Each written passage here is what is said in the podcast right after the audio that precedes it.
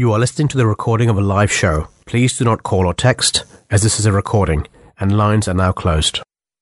In the name of Allah, most gracious, ever merciful, good morning, welcome, assalamu alaikum, and may the peace and blessings of Allah be upon you all from Thursday morning breakfast show with myself, Qayyum, and uh, with me joining today is Brother Asim, and as always, connecting from outside of the pl- planet London his, is, is, is Brother Sharif. How are you, gentlemen, this morning? Assalamu alaikum, peace be on you guys. Assalamu alaikum. Wa alaikum I'm- salam. Good. the the you know before we say anything i'm looking out the window and the weather is it's i don't know what's what's the weather in planet where you are sharif it's, it's absolutely amazing. is it is it It's there's, there's no grey, rain grey, cloudy, and rainy. oh what see more can I ask for? see see see that's what i call patriotic being british you know love the you know it's it's one of those things you know because it, it's so funny i say that because i had the same thought this morning on, on on my way here i thought oh my god it's raining and it's not miserable because it's one of those things i think everybody had been anticipating with all the hosepipe ban this and hosepipe ban that. And people are thinking well when you know it, it's like we haven't seen rain for a while like this especially. The you know the heavens have opened this morning. Absolutely. When I woke up, I was like, oh, absolutely nice weather. yes it is. It's so true. It, it's so, so so true but so sad. So what is uh which uh, who who's got the weather? Anyone got the weather? What's what's what's what's the outlook for today? Or or sharif asim Um, well, t- today is a dull and wet start in the southeast, but bright and mostly dry uh, elsewhere. that's good news for us In yeah, in the afternoon, the rain in the southeast will clear, whereas northwest will turn cloudier uh, with much showers. And uh, what's the what's happening tonight? Is it or, sh- or shall we just wait till tonight? Because knowing that we're celebrating we're celebrating the British weather, it will probably ch- change um, from from what's predicted this morning. Because it, exactly. yeah. it it changes so often. It does, it does. And tonight is a dry and mostly clear start for most, but cloudy with some spells of rain in the north, Northern Ireland, southwestern Scotland, and northwestern England. A few showers moving into Wales by dawn. Um, for the for the week ahead, they're saying it's looking dry and settled for most, um, but there will be you know uh, similar hints of what we are experiencing this morning. And uh, um, I mean, as much as it's it's it's something we joke about, but with the with the way the climate has changed over the past few months and the heat that this country has experienced, um, it is it is a welcome change this morning um, because things like hosepipe bans and and with all the other misery that we've spoken about over the few past couple of months that uh, this country has been suffering.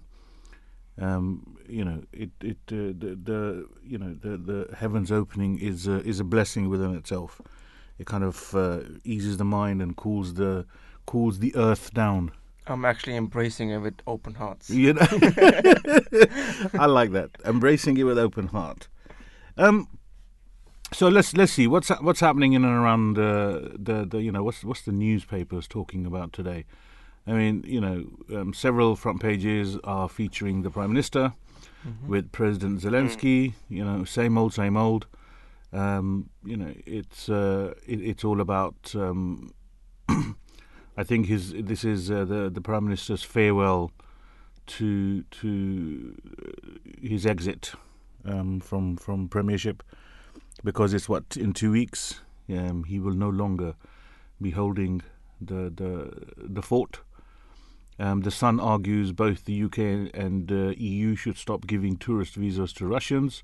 Again, they're kind of upping the ante um, to to give that uh, support to Ukraine.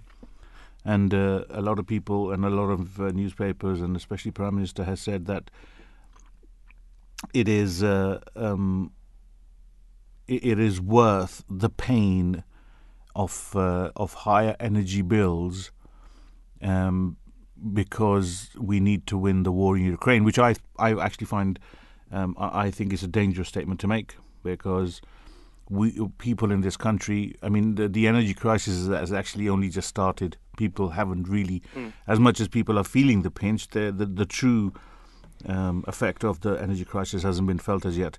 And uh, to to to keep on saying that we are suffering because of the war in Ukraine is actually is dis- I find it disingenuous because it's not the only reason. Because otherwise, other countries in Europe wouldn't be suffering Like uh, France. w- like France. You know, we're, we're suffering uh, 100 over 100, 200 percent in price increases. Yeah. France has got four percent. Four percent. That's that's ridiculous. So, so to, to me, my, my concern is that people will start to get uh, Ukraine fatigue. They're going to get tired of listening, and, and because now it's impacting them um, directly in their pockets, in their in their cost of living, in the way they live, in the way they they kind of heat up, warm up. Um, it, it's a it will have a direct impact on the quality of their lives. What do you guys think? I, I completely agree. And Boris going on on Daily Express saying we must endure fuel bill pain to defeat uh, Putin is is a bit disingenuous, like you said, because Europe is not facing the same amount of bill because of the of the measures they took, and we're we're facing a soaring cost. And every week we're hearing that it's going up and up. And uh, especially since European countries are heavily reliant on Russia, uh, whereas UK isn't, yet they're able to still offer um, favorable terms to their citizens than United Kingdom. And and I find that um, you know uh, to me that's why um, um, I I find it uh, uh, that it's not it's it's uh, uh, you know blaming that the Ukraine war solely. I'm not saying it there isn't an impact. Of course, there's an impact, but to continuously say that we're we're you know we're, we're suffering because of this war it would is is not correct. Um, and and I find I think uh, it will people people already are people already are um, um, kind of diverted their attention away from from from this this this war. Um, even though the newspapers, in fact, one looks at Daily Mirror, they've actually made an appeal talking about how the nation is uh, um, the nation is is together, um, voicing uh, freeze our bills now. Uh, I mean that's that's the front page um, ahead of Friday's increase in uh, the energy price cap. Um, the paper says uh, plunging that the the, the pl- plunging millions more households into fuel poverty could have been avoided if there was a functioning government. And that's such a valid point that we currently, a lot of people forget that because they're not willing to believe the fact that uh, Prime Minister is a zombie, is running a zombie government. They're not willing to make any decisions. Um, you know, it's it's a it's a show at the moment for the world um, because any times anytime a decision is put forward, um, the question comes that it will be the incumbent uh, prime minister uh, who will be making any of the decisions. So it seems a bit bizarre that uh, in in the 21st century, in the developed world, one of the top uh, economies in the world is is uh, is is is a limbo zombie government or whatever you want to call it, um, but we are non-operational. We are not open for business. That's the message that goes out. Absolutely, Qayyum. And- And, if you look at uh, maybe BBC News, it says that British Gas donate 10% of profits to help cut bills. Hmm. The Hmm. firm, which has seen huge profits this year, said thousands of households would be grants of 250 to 750 pounds. But of course, this is a fraction of the support needed to, you know, tackle the crisis nationally. So we can see they're making huge amounts of profit, but you know, 10% might make a difference for some, but not all. It, yeah. it, you look, see these these little gimmicks kind of get they, they become fairly annoying because what it does is it clouds the message. It actually clouds and the the assistance that is out, uh, out there. A lot of people coming out with we're going to give this, we're going to give that. Th- There's a lot of uh, there's a lot of lip service out there, be it from the government, um, be it from companies, be it from individuals. It's it's it's about action. That is what's needed, and that's I mean, f- from my perspective, that's what seems to be lacking. and and the Daily Mirror has got a very beautiful, um, well, uh, apt message on the eve of energy hike. The whole country speaks with one voice, Mm. but still we are ignored. So I think this is what the message is at the moment: is the whole country is suffering, regardless of where you're from or what your um, your background is. Mm. The whole country is feeling the pinch. Where energy bills have gone up, your shopping bill has gone up. And and this is the beginning. It's important to say this is the Eh, beginning Yeah, because in October prices go up, and then in in January they go up. So there's two Yep. more. There's two more. Um, um, you know, th th there's two more hikes to come yet. But I, I mean, um, and don't quote me on this. This is something I heard. Uh, is third. Uh, you know, is hearsay. Yes, but come January we would be paying four times what we were paying a year ago on our energy prices. And we don't even know if it's going to stop or not. Exactly. You know, Exactly. we're, we're talking months, but we know um, a lot of people are there saying this is for the next 18 months. This this pinch is going to be there, and prices are going to go up and up and up, and it's, and you know, as you as uh, brother Sharif uh, you so rightly said, it's this is not just energy prices. This is you know, the your your your basic essentials, your bread, your eggs, your milk, the, your your basic necessities of uh, everyday use are going up in you know 20 30 40 percent. Um, and with the, with the with the uh, supply chain broken i mean the, all the ports are on strike as, as as i know it. I think they're on strike for two weeks. So th- or, or there's a strike coming up or you know I mean, I mean i'll check just to confirm but i know that there's a strike in on the ports that uh, which is going to be affecting a lot of the supply that's coming into the country. I mean, nobody's really talking about it, but uh, uh, you know that's going to have a knock-on effect, and the fact that we are so isolated from the world um, doesn't help. and the thing is, the the thing that worries me is the fallout of this. Um, we will not feel until the next or the next generation after that. So, for example, um, the Independent goes by one of their headline articles to this morning is the UK faces mental health crisis. NHS leaders warn that the fallout from soaring bills to pile pressure on services this winter. So the mounting energy bill and food bills will create a huge mental health crisis this winter, putting further strain on the services and risking people's life um, chances. Hmm. So we we're seeing one end of it at the moment where we're beginning to feel the pinch, we're beginning to struggle to make ends meet. But the true fallout of it is not going to be felt for a few years to come because we don't know what impact it's going to have on the children, the parents, their mental health, their physical health, their ability to afford healthy food options, holidays, all these kind of things that that contributes to a healthy society is going to be affected whether we can travel whether we can afford to go on on a holiday to relax all of these things that create a harmonious society will be affected in the years to come and it's not something that we're going to see the end of anytime soon You know, you mentioned mental health. So when one talks of mental health and and and uh,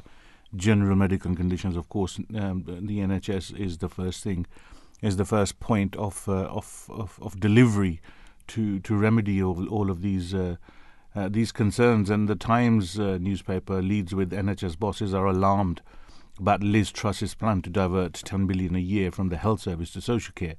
So it's like um, you know, instead of providing new money, this is what I'm talking about: lip service, no action, no new injections, but oh, let's take it away from one and give it to another.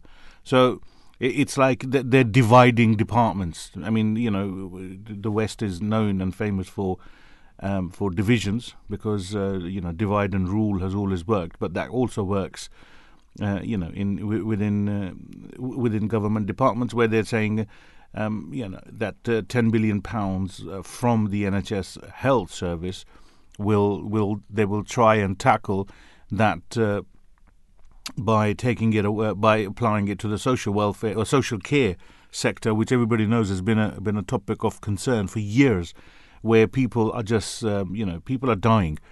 Uh, and the care uh, sector, from an employee perspective, is is diminishing as day goes by, and uh, with with the with with the industry and this sector kind of run by um, caring immigrants, and uh, the the routes for immigrants being closed, this industry is suffering more and more, um, and uh, uh, you know taking money away from an important department such as health and putting it into care is not going to resolve the issue, and this is the problem that our political system in this country, and yes, I'm talking about Liz Truss, and yes, as Conservative Party, uh, I say it's a zombie government because it is. It is what you know. It, it you know one needs to say exactly what is happening. Um, uh, but the things, uh, one of the reasons why I tend to feel, it's a personal opinion again, that we don't have an effective opposition. The opposition have got their own issues. Um, we have nobody in this country who is getting up um, and um, and saying, "Well, enough is enough. People are suffering." Um, and it seems to me, you know, a few days ago that um, somebody said, you know, we are imploding um, our uh, you know our political system, our business system, our media um, is um, is is allowing for this country to break. UK is broken. What, what's your what's your take on that, gentlemen? Compare it to you know some of the other nations around the world. What is it that we are offering to our people that uh, you know that, that we can kind of celebrate? There isn't anything at the moment that I can think of because everything, wherever you look, whatever you read, is doom and gloom. And you, you're absolutely right. And even the I starts up today's paper with Labour's money trouble deepens. So we know that people are, um, the government is struggling on both sides. And this is where democracy kind of falls foul of their own system because if we don't have an effective opposition, then the government is allowed to kind of go and do whatever they um, they think is right without that checks and balances that the system has. And this is what we're seeing at the moment. We don't have an effective opposition. We have a government that's in in in uh, a dire strait in terms of trying to get a replacement, and both sides are fighting to gain their power. Confusing messages being sent by both um, candidates in terms of what should happen. I think the majority of people are as confused as it gets at the moment in terms of what's going to happen in the next few months and the next couple of years before the general election. And when the general election do come, then we we're not any wiser in terms of who we should be voting for because they're both as bad as each other at the moment. Hmm. Asim, what's your take? I don't really know what to say. That says a lot. Thank you. that, that, that sums up the condition of the British political system. Asim has said, I don't know what to say. because he doesn't want to air his opinion on air. That's how bad it is. But yes, it's look. What what you know, we do joke about it because it, it's like um, the solutions are going to come from within us. I mean, I, I think you know this is where communities will be successful. Communities has always been successful. Um, pandemic was a perfect example where you know if you know as much as the governments hark on about how they did this they did that it was actually the local people. It was it was the individuals. It was the communities mm. who got together and looked after each other. Mm. um, it's governments did what? Nothing. Not from my perspective anyway. It's interesting that you say that Qayyum. Um, my my parents are actually visiting us at the moment from Mauritius and my dad lived here in um, in the 60s and 70s and 80s so he went through those hard times that we saw back then. The high and interest one rates. Of the things, exactly. And one of the things that he said that kind of touched me was he said that, yes, we're going through these times, but the British people hmm. are a resilient group of people. They've been through really tough times in the past, and they've always come out of it better off. Hmm. So, and he was comparing it to the time of uh, when Margaret Thatcher came into power, you know, with the mining um, strikes and everything that came on after that, and all the um, high interest rate, inflation rate, um, lack of jobs, and everything. And yet, on the other side of it, Britain was better off.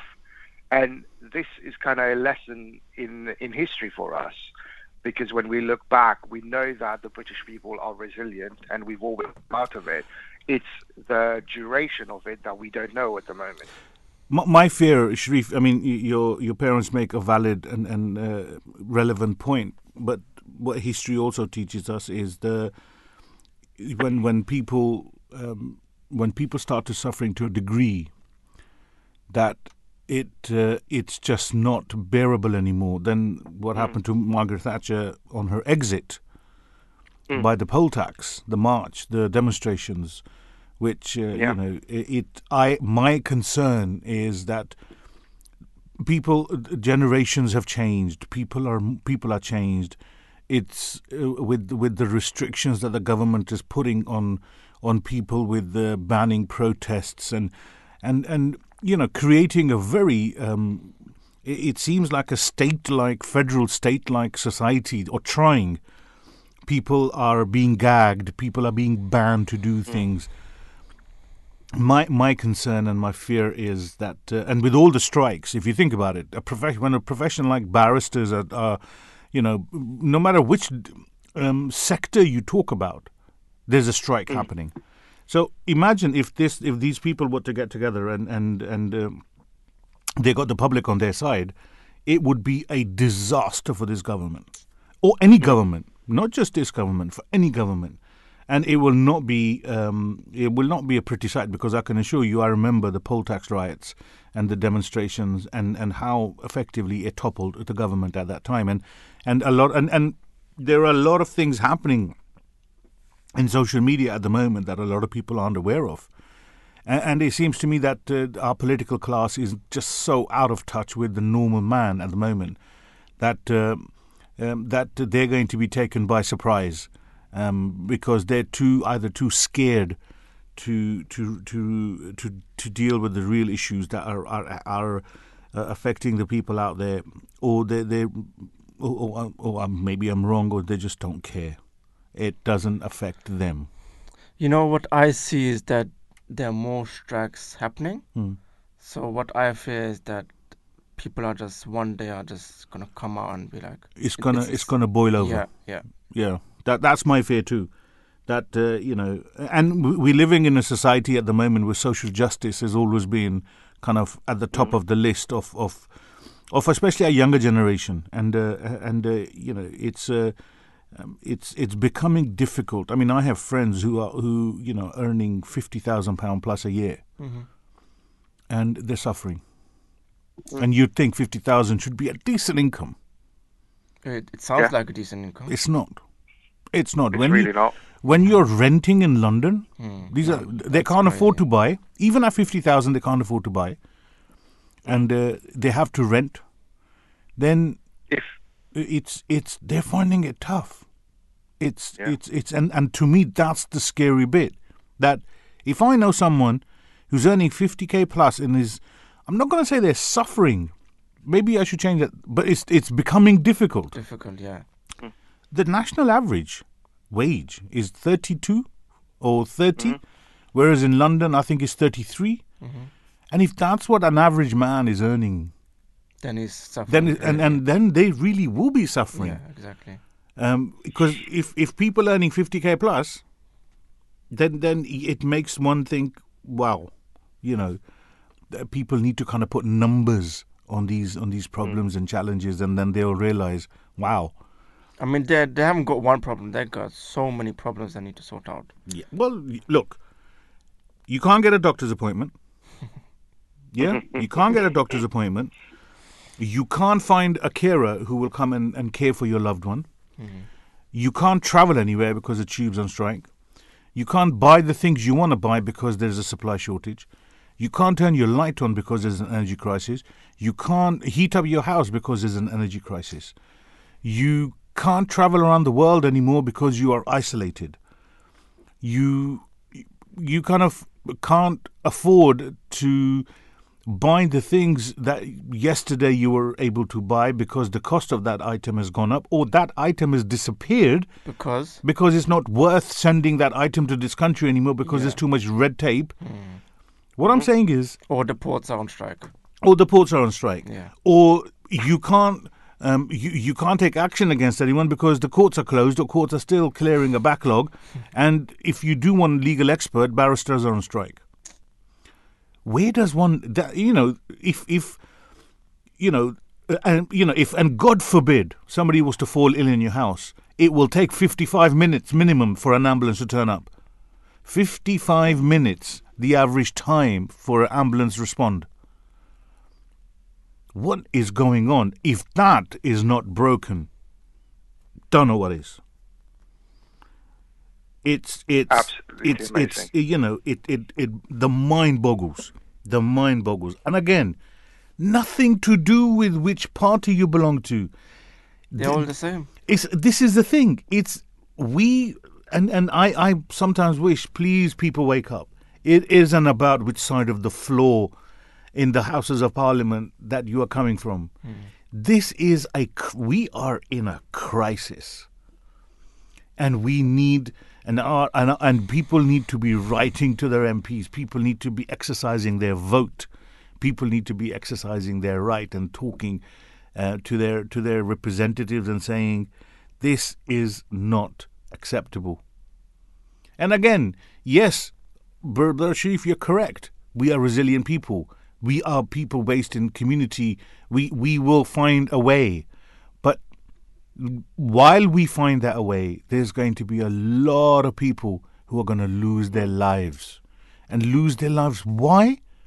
They didn't have enough energy to heat them up. You know, we there's they're they're preparing warm banks. Have you guys heard of a warm bank? Warm banks, no, no. You know, we have food banks Yeah, yeah. Where people go. Well, in London, they are preparing in win for winter. They are hmm. preparing areas, communal areas, where they will have heat, and people will be able to come there for two to three hours in a day so they can get warmed. That's sad. That is the extent of the problem we are in in this country. And people, and again, politicians have their their their, their you know their responsibilities, but people need to wake up. You're listening to Breakfast Show with myself, Qayyum, Brother Asim, and Brother Sharif. We're going to take a very quick break. When we come back, we're going to go on to our first topic of the morning, um, which is um, all about um, Salman Rushdie and the attack on him, and how, um, in under true Islam, any form of attack on anyone uh, um, is is is condemned. So do stay tuned. Go grab yourself a cup of coffee. Um, I'm kind of hungry now, so um, I love I like a bit of toast, bit, bit, bit of toast, avocado, you know, um, poached eggs. Uh, now you're making me chi- hungry. Now, you know, a bit of chili flakes, and uh, you know, a runny, runny poached egg. So you know, with that thought, do stay tuned. We'll be right back after a very short break. Allah.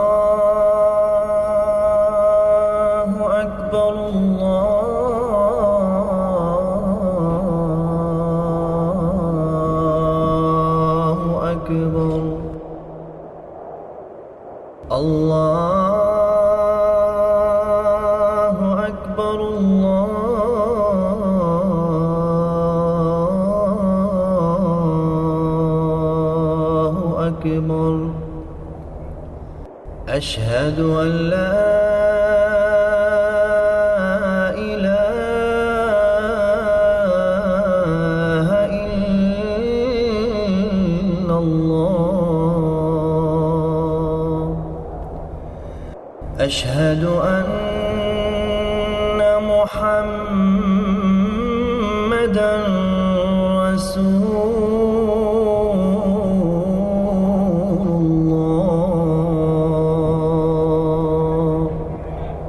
listening to the Voice of Islam Radio.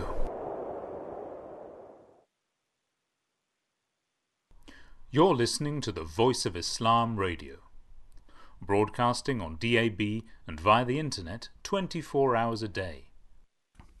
Welcome back to Thursday morning breakfast show with myself, Qayyum, uh, brother Asim, and joining us from Mars is brother Sharif. Um, first topic of the morning it is um, all about um, the attack that recently happened, the unfortunate attack that happened um, on on Salman Rushdie, and the topic is whether Salman Rushdie attack is condemned by Islam.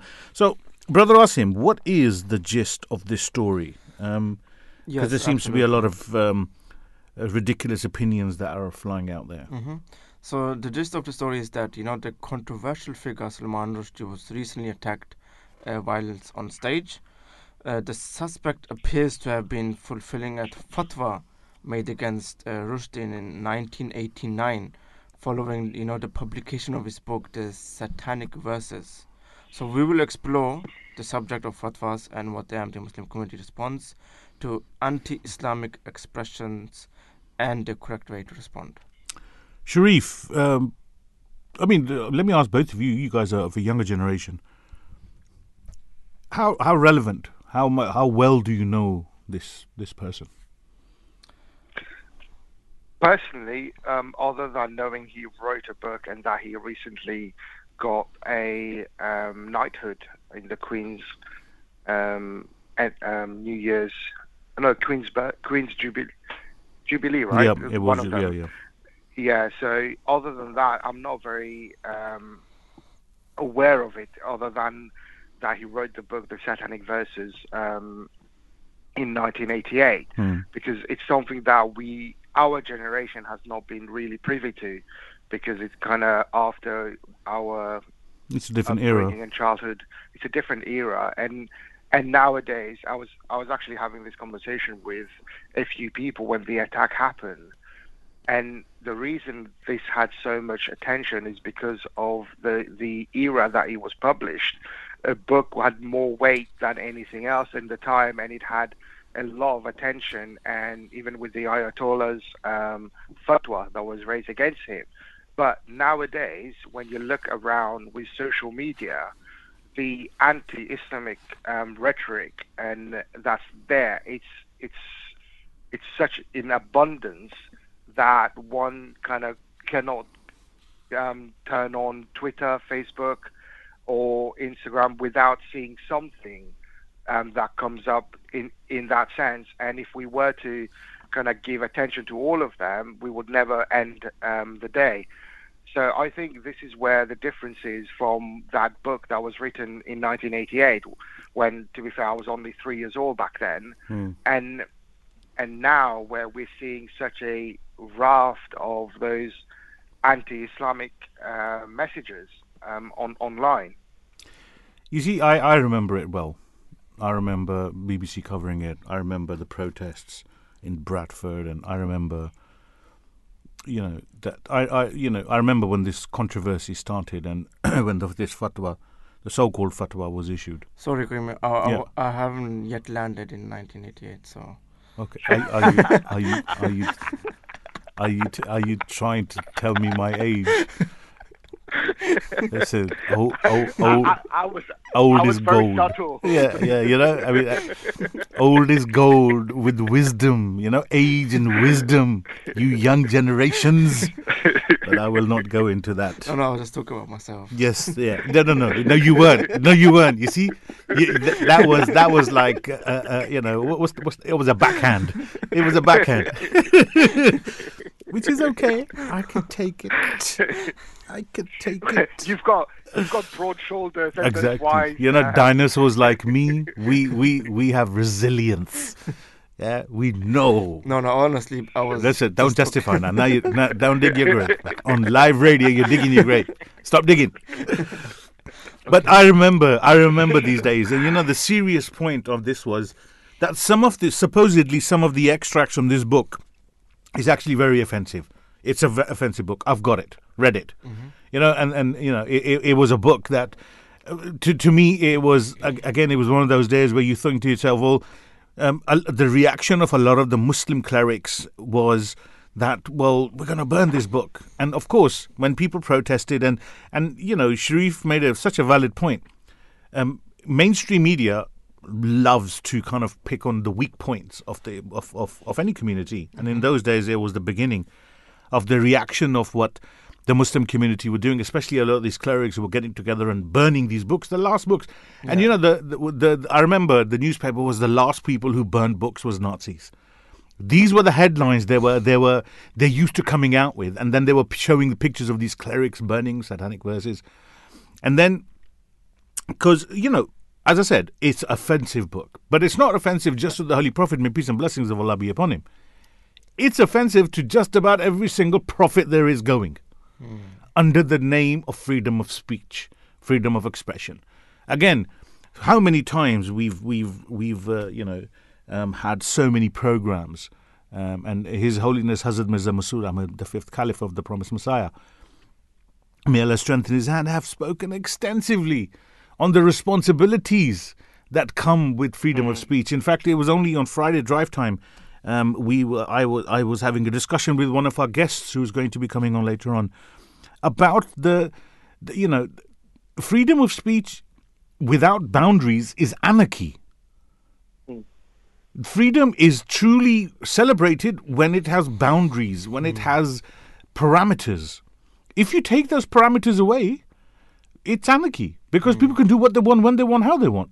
Which is, uh, to be honest, which is why we are living in a country where we just spoke earlier for half hour or so of why society and the country and the governments are broken because the, the you know um, the, the the they're taking either freedom away or they're taking parameters away um, in respect of what we can and who we can offend. Well, it's not their fault. They haven't been given any boundaries, you know. Yes, yes, I agree. I agree.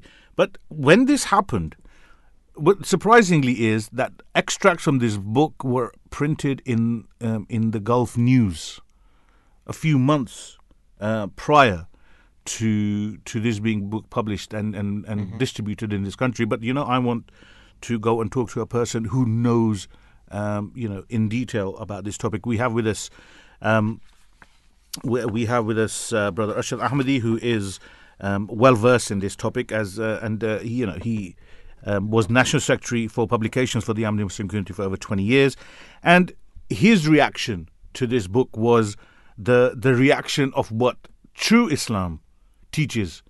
That he read a book which was offensive to Islam, and he wrote a book in response. So let's go and talk to our guest um, of the morning. Good morning, Assalamu alaikum, peace be on you, brother Arshad, and thank you for taking time out and coming on to uh, uh, the breakfast show.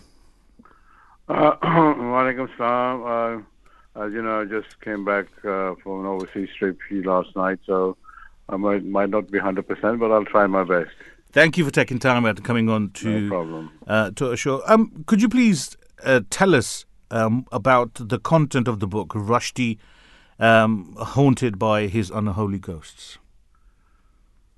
Well, if you remember when this uh, episode happened, the Rushdie affair back in 1988, uh, there was a, a lot of uh, uh, response from the general Muslims and uh, you know, fatwa was issued, etc., etc.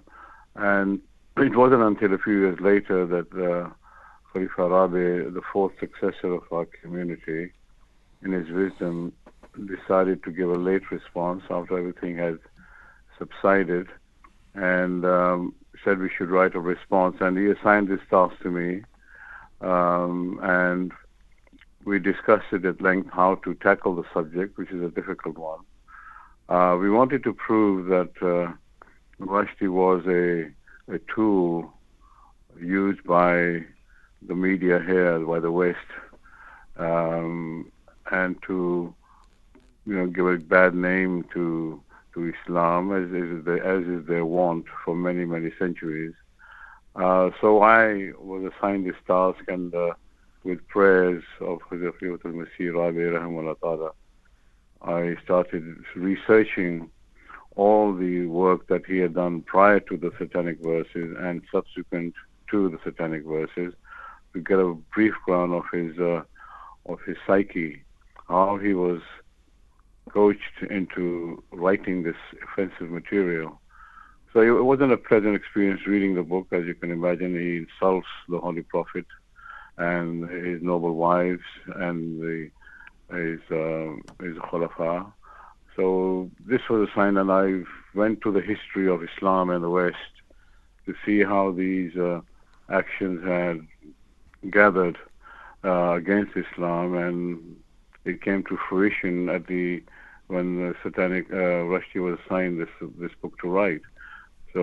Uh, you know, we, I don't know if you read the book, but uh, Yes, I, I have. and and uh, I'm, I'm interesting you say that, Rashid.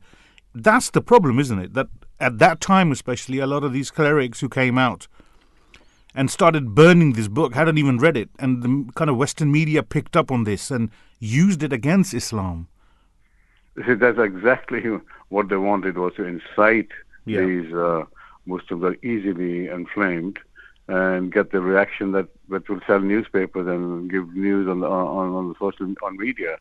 and that's exactly they're playing into their hands. Yeah. And but our response, as you know, with the wisdom of our khulafa, is to stay back, don't give a knee-jerk reaction, always think about these things before, because we answer a, a written book with a written hmm. response, not by burning flags and giving fatwas which are contrary to the teachings of the Quran. And, uh, so uh, this was the, and so uh, uh, uh, Hazur wanted to try to give circumstantial evidence that he was put up to this mischief, which I've tried my best to do uh, with the historic, uh, you know, articles in the paper. There was no uh, internet at those days, and I had to go to the library to get all the information. And uh, Alhamdulillah, it, uh, it bore fruit in, as regards our response was concerned, and it was appreciated by many. And uh, so that's how, how it transpired. That's great, Arshad. Uh, so my question is that you know the most impos- important question is that how would you encourage people to read this book? How would you say? How would you encourage people to read this book? Oh, the the, his the, book the my book, the the book you wrote, okay. not not Oh no, no, not, not that book. yeah, that's a good point. Uh, well, you know, it's uh, if you want to know the truth, uh, if, I've done all the research. I've done all the dirty work, as as it were, reading his book and his novels. Uh, so you don't have to go through all that. I've given a synopsis of what he has written and how his he was put up to this mischief. Uh, in fact, uh, if you know Harris Zafar and uh, our other brother in uh, in America, in America. Yeah. uh, he wrote uh, a Muslim, um different kind of Muslim. Uh, f- his name escapes me at the moment. He actually used reading my book to get some material for his own book, because I think they got this uh, confidence in writing this type of response to uh, uh, to what actions are taken against our faith. So I would encourage anyone who wants to know the history of Islam in the West. Uh, there are some good points as well. Don't take me wrong. You know, it's not uh, all doom and gloom. There is uh, you know people like Prince Charles and there's other journalists. Uh, I think that the, the, the Times they wrote very good things about Islam and defended Islam. So I think people should know the background, and I think this is what would help them in discussing. Because he's always in the news, he doesn't like to be left out of the news for too long, as you know. Yeah. Uh, and so to, when, when we are, you know, approached by colleagues and friends, then at least you should know the, some background, and that will help them to allay their fears why uh, Muslims reacted and how we reacted. There's a there's a stark difference in how we approach this, these sort of subjects, and this is our norm in other things, other issues as well. Wonderful. Arshad, thank you so much for taking time out and coming onto the breakfast show this morning. I wish you a fantastic day ahead. May peace be with you. Assalamu alaikum. Wa alaikum assalam. Assalamu alaikum. Um, and Brother Arshad mentioned His Holiness the Fourth Caliph of the Promised Messiah. Um, Hazrat Mirza Tahir Ahmad, may have mercy on his soul. We've got an audio clip um, where he is discussing this topic, so no better person than to listen to um, and, and uh, to get to see what uh, His Holiness had to say. So let's go and listen to this audio. particularly a few years ago, but still today, is the response of the Muslim community to the author Salman Rushdie's book, uh, The Satanic Verses, and of course the fatwa that was issued against him. Uh, what I want to know in specific terms is do you support uh, the fatwa that was issued against uh, Salman Rushdie? and in general terms, if you do, uh, to what extent do you think that violence or the threat of violence is justified uh, against those who offend against uh, Uh, but I your think this question is only directed in one direction. Well, the other direction should also be contained in this question as to the reaction of those who support Salman Rushdie's uh, behavior and conduct and who praise his work as an excellent piece of art, praiseworthy piece of art. So open this question and widen it. Otherwise, it will be not fair for me to only answer you in one direction while the other direction is left unattended. This question has to be taken in totality. That's what I mean. The, the issue of fatwa of others does not apply to me because I, am the head of the Ahmadiyya community, so the question could have been better modulated if it said that what is the fatwa of Jamaat Ahmadiyya in this? you see, mm-hmm. I am speaking from the seat where fatwas are issued, not followed. Because I am understood to be the leader of Ahmadiyya community in the sense that I understand the Holy Quran and the Hadith, etc., better in most cases. In some cases, I may falter, I agree, I am not above this. But in most cases of all the living people today in Ahmadiyya, if I were not the person who would understand the Quranic teachings and the Hadith better than all, all other individuals, then I would not be fit for this occupation. Right? So you can inquire from me, what is your fatwa? My fatwa is the one which I have repeatedly spoken of, but the British press boycotted my observations despite being present at the time when I spoke on this subject in detail and in depth. Immediately after the incident, I called a press conference which was heavily attended by the national press as well as by the local press from different parts of the country. And at the end of the conference, I told them, look here, we have spent two hours together, very pleasant atmosphere, everything. But today you are not going to publish anything of what I have said. Tomorrow, I mean. Uh-huh. And some of them were genuinely amazed and some affectedly amazed. Why shouldn't we? I said, even if you should, the, your papers will not publish. Because you want to publish only that material which your people want from you. Excitement.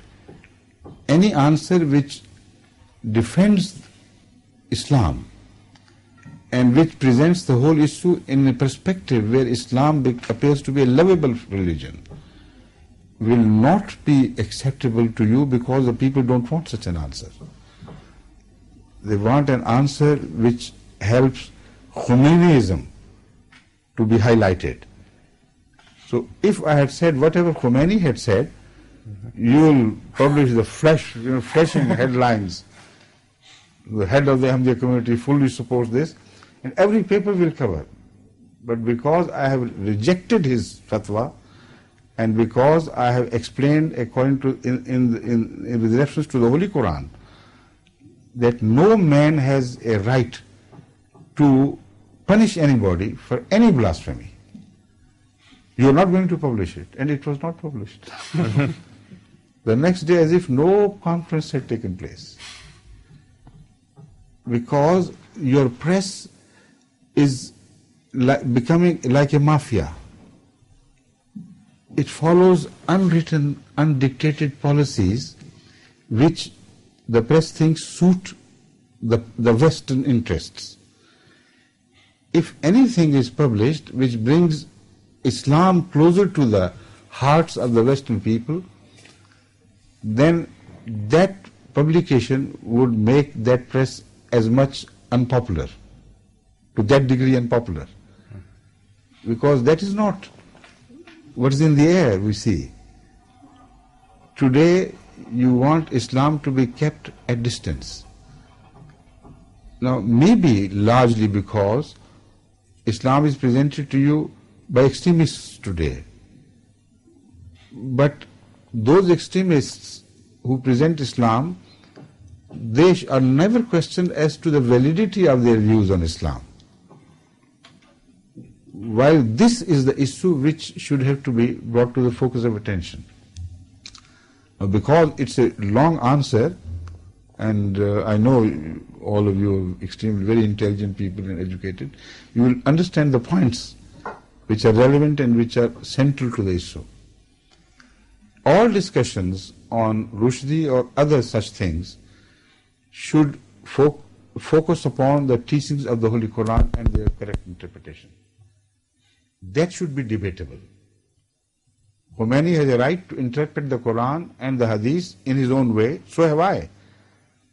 But it should have been publicly discussed with reference to the teachings, not with reference to the disposition of certain leaders, not with reference to the political dictates of the Muslim country, but with reference to the religious dictates of Islam itself. So that is where they have gone remiss everywhere. No questions were raised in this direction. Oh, all right, Mr. Khomeini, come on, bring your arguments based on the Holy Quran. And then any sensible person who has any knowledge of the Quran could have rebutted those arguments and stilled his voice. That was not done. On the other hand, attempts were made to further aggravate the situation of misunderstanding between the Christians and Islam and Muslims. Because this issue, as I also mentioned during those that press conference, if looked at from a different point where the behavior of the European public or the Western public is concerned or Western leadership is concerned. If you look at it from that point of view, you'll be surprised to see that they are all supporting indecency. Such indecency as they will never tolerate in their own parliaments.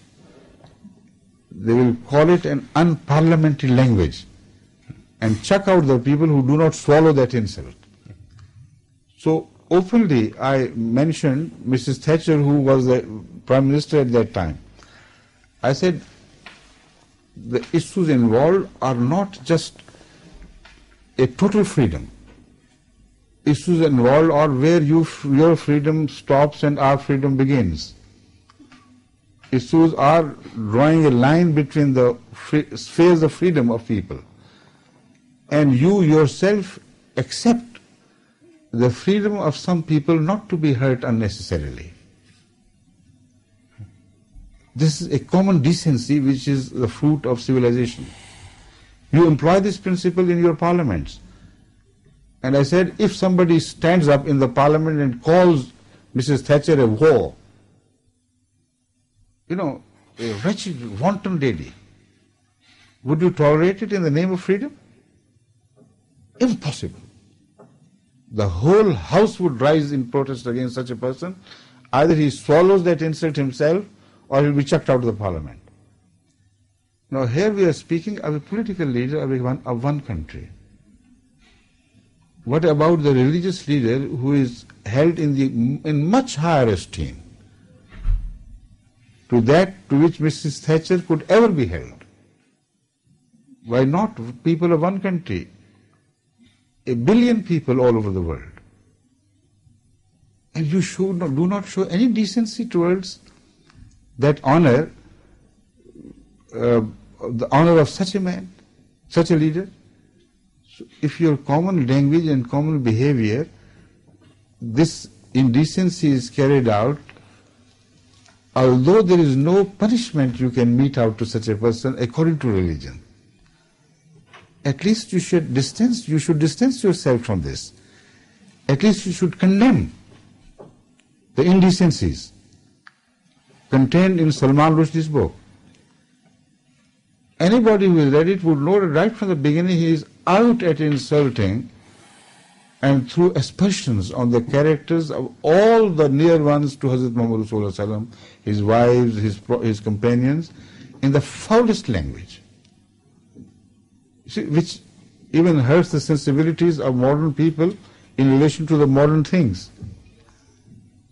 And to abuse somebody who is dead and abuse a generation who are dead, who are held in such high esteem of holiness by one fifth of the total population of the world, and for you to praise him and to award him when you support him, what does it indicate? It's reflective of your own internal distortions. So there should have been voices raised in condemnation.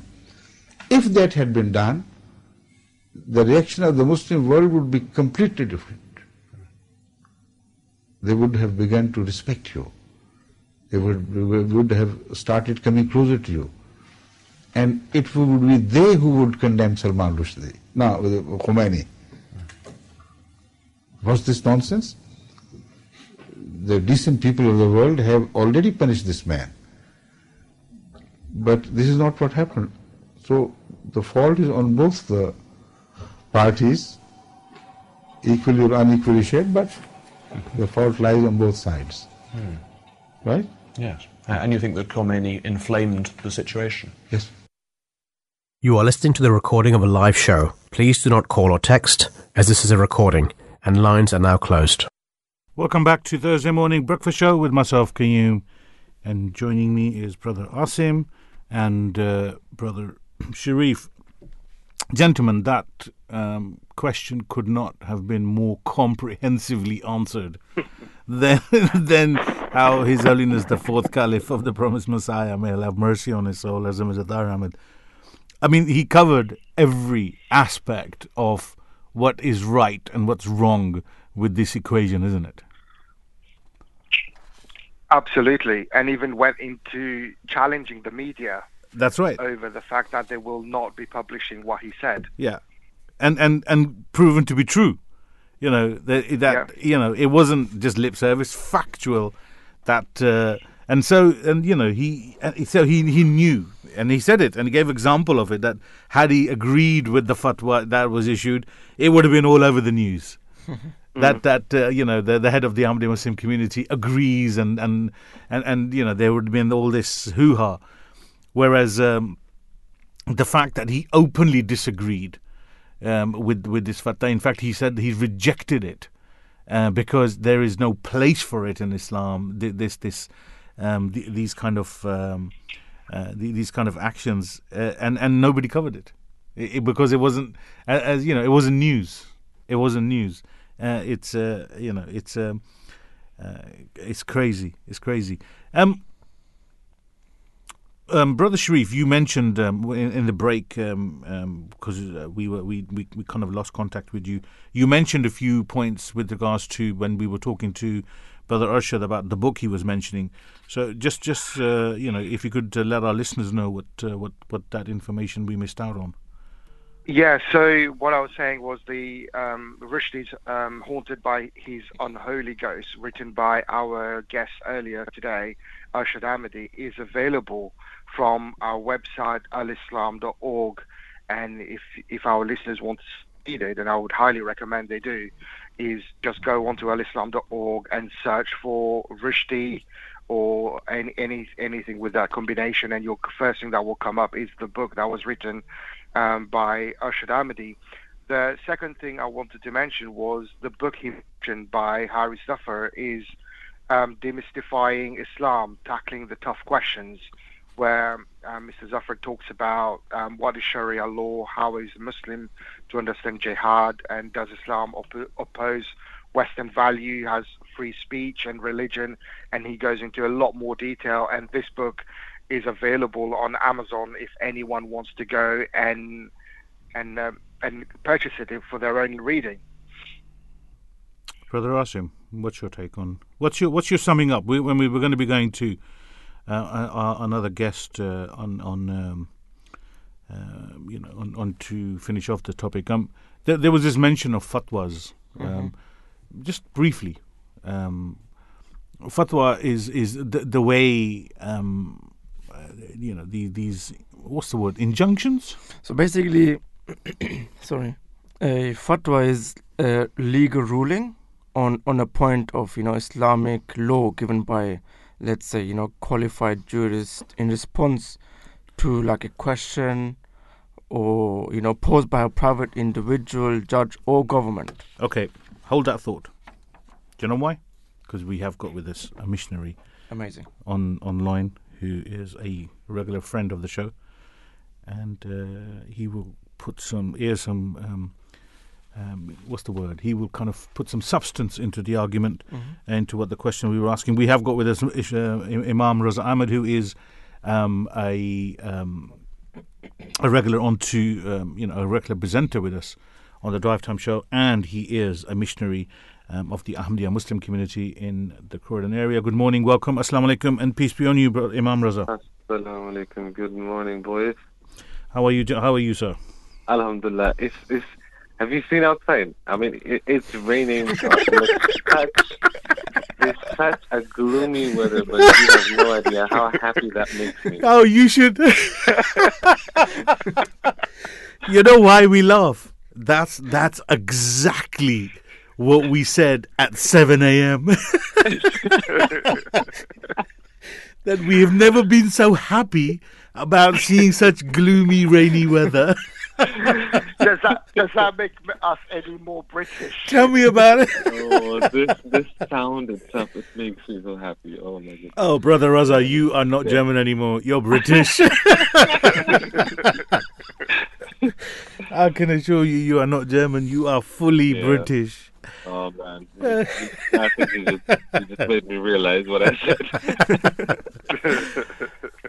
On to the topic of the morning. Um, Imam Raza, I mean, I I just asked uh, Brother Asim, could you just kind of expand on, you know, we we heard from uh, we we we heard an audio from His Holiness the Fourth Caliph of the Promised Messiah. May Allah have mercy on him. But for the benefit of uh, and and he mentioned fatwas, but could you give a brief definition of a fatwa for the benefit of our listeners so they can understand, you know, Yeah. how you know this is because the, the reason it's important is because that's how everything started. Yeah, yeah, yeah.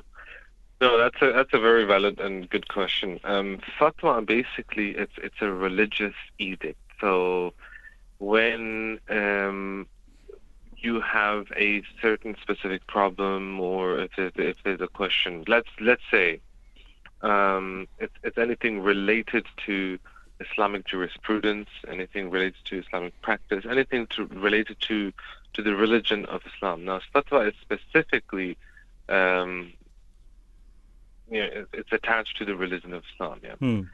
Um, so let's say you have a question about um, what to do in uh, a certain situation, how to behave, on, and, and what not, what to do and what not to do.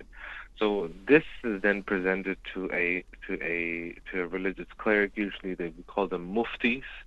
So mufti is someone who is aware of the Islamic jurisprudence, is aware of uh, Islamic rules and regulations.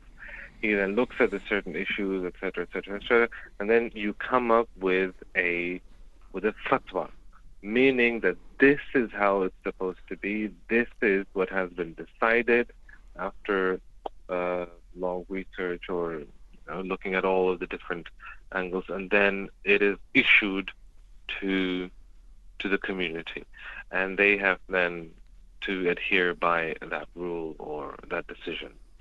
In that specific case that we're talking about, or you're talking about today on today's show, Yeah. so when when the Khomeini, the Ayatollah Khomeini, who was the highest religious, who is the highest religious authority in in, in Iran, he basically issued a fatwa, which was a you could call it a death warrant. Hmm. Yeah. So whoever um, he he declared him to be to be um, you know someone who executes him or someone who kills him or someone who just you know He, he was him in any declared as eligible for a. He's eligible for being killed. yes. Effectively. So I remember, I remember back, like in in the old, in, in the medieval ages, there was a um, you know, coming back to the the German issue. There's there's a there's a sentence or there's a there's a phrase which means that you are eligible to be hunted down. Hmm. So I think as, as the term is vogelfrei, uh, which means free as a bird. Yeah. So you are free as a bird, and you anybody who gets a hand on you or who gets a hold of you, he can do as as he wishes. Finders So keepers. that's yeah, fi- finders keepers, basically. Yes. Now, the fatwa that we are discussing has no bearing upon Islamic laws, does it? In a sense, I know we talked about Islamic law because that's the foundation of it, but there was nothing Islamic about this this order, effectively, that was issued, wasn't Yeah. it? Yeah, yeah. That that that's the funny part, isn't it? I mean, you have a religious man talking about um, uh, worldly punishment, Yeah. right? So, I mean, even if you look at the lifetime of the Holy Prophet, peace and blessings of Allah be upon him, there's a difference in the sense that he was both. He was a religious leader, he was a prophet, but he was also a statesman. Hmm. Now, I'm not really well versed or aware of how um, these so-called Muslim countries run run run things, Hmm. but as far as that is concerned, there's no. Um, there was an exception for the Holy Prophet, peace and blessings of Allah be upon him, which he didn't just use freely and wildly as we have today. Now, you mentioned the Holy Prophet. So, the Holy Prophet, in the time of the Holy Prophet, may peace and blessings of Allah be upon him, he suffered a lot of abuse. He suffered a lot of uh, physical attacks. He suffered a, a lot of, uh, you know, wrongdoing. So, and and there's no denying. I mean, as I said, I've read the book. Of it's it's the it's it's so offensive. It's unbelievable.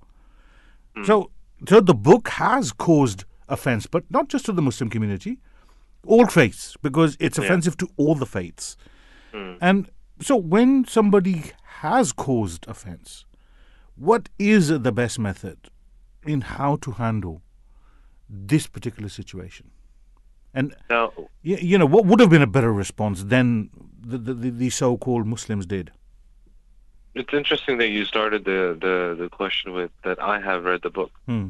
and I can guarantee you, I think this is this is no secret anymore now that the majority of the people who are so offended by it, who the majority of the people who are like you know up in arms, I can guarantee you they have not read it, Yeah. and and I I think this is it's not a secret anymore.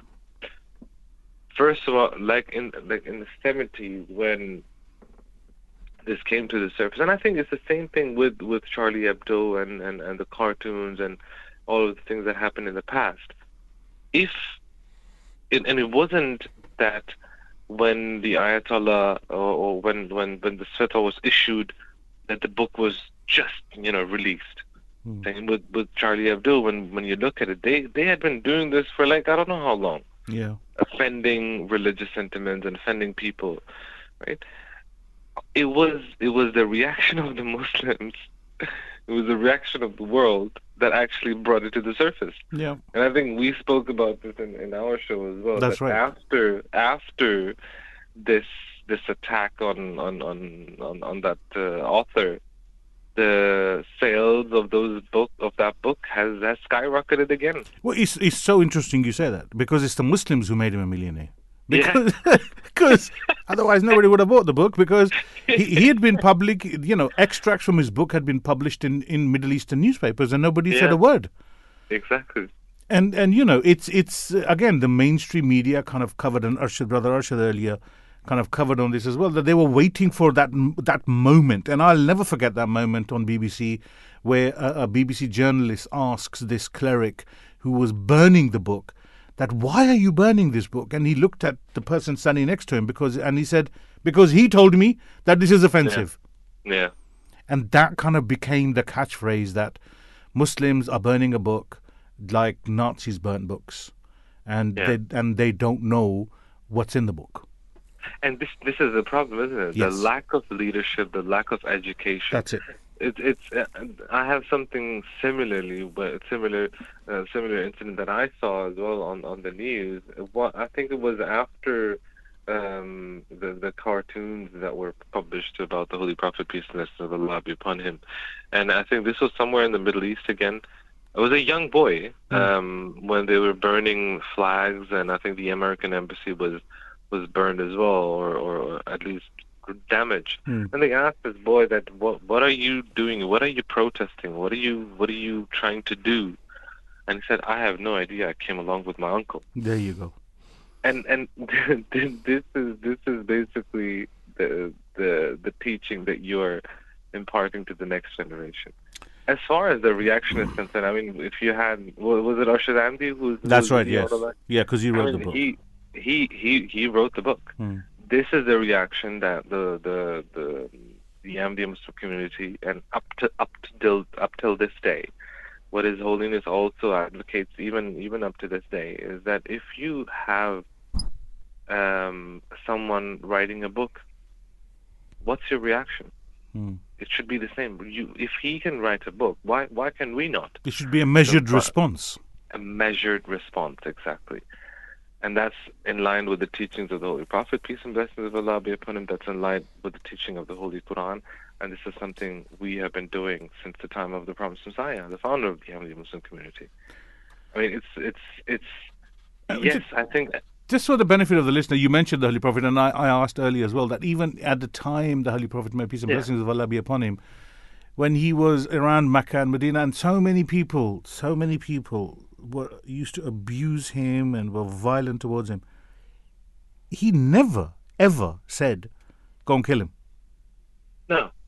And, and and I think this was the beauty of his character that attracted so many people to the religion of Islam. Yeah, When when when they saw that this is not just a man who talks about forgiveness, who talks about peace, who talks about reconciliation, he actually preaches it and he lives it. I mean, uh, I remember uh, also when when when the Holy Prophet peace and blessings of Allah be upon him, when he came home after his first one of the first revelations, and Hazrat Khadija, who was his first wife, I mean Allah be pleased with her, when she spoke to him and and and he she said to him that you are the one who who keeps up with the relations uh, with with, with bloods with, with, with ties of relationship you are the one who opens up your house to the people to a guest and you keep up those traditions you keep up those values that uh, that, that that people have forgotten and that was his example i mean people came to him and it was sometimes it was very blunt. Sometimes people would come to him and say, "This is something that you know they have said." I mean, there's a very famous example about this this this quarrel between a Jew and and a Muslim. Mm. And they said, you know, Moses is superior. The Jew, the, that's what the Jews said, and and and the Muslim said, no, the Holy Prophet is superior. So this whole matter was brought in front of the the Holy Prophet. In some narrations, you also find that you know the Muslims slapped the Jew.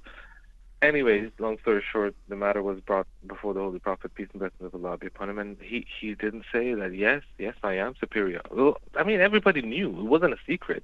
Well, he was the, pro- he, the we, you know he prophets of prophet. Exactly. And he was the seal of the prophet. Hmm. And this is something that he, he, he knew. God Almighty had told him. But to keep the sentiments and to keep the peace of the society, he didn't say to the Muslim, Hmm. Yeah, good job, well done, buddy. Yeah. That's uh, you know, you you you know it. He said, Don't give me preference over Moses because on the day of judgment I don't know if God will raise me first or, or Moses. So don't don't do that. That's something for God Almighty. And that's the best response that needs to be given and being Yeah. and that's the response that we need to be learning from.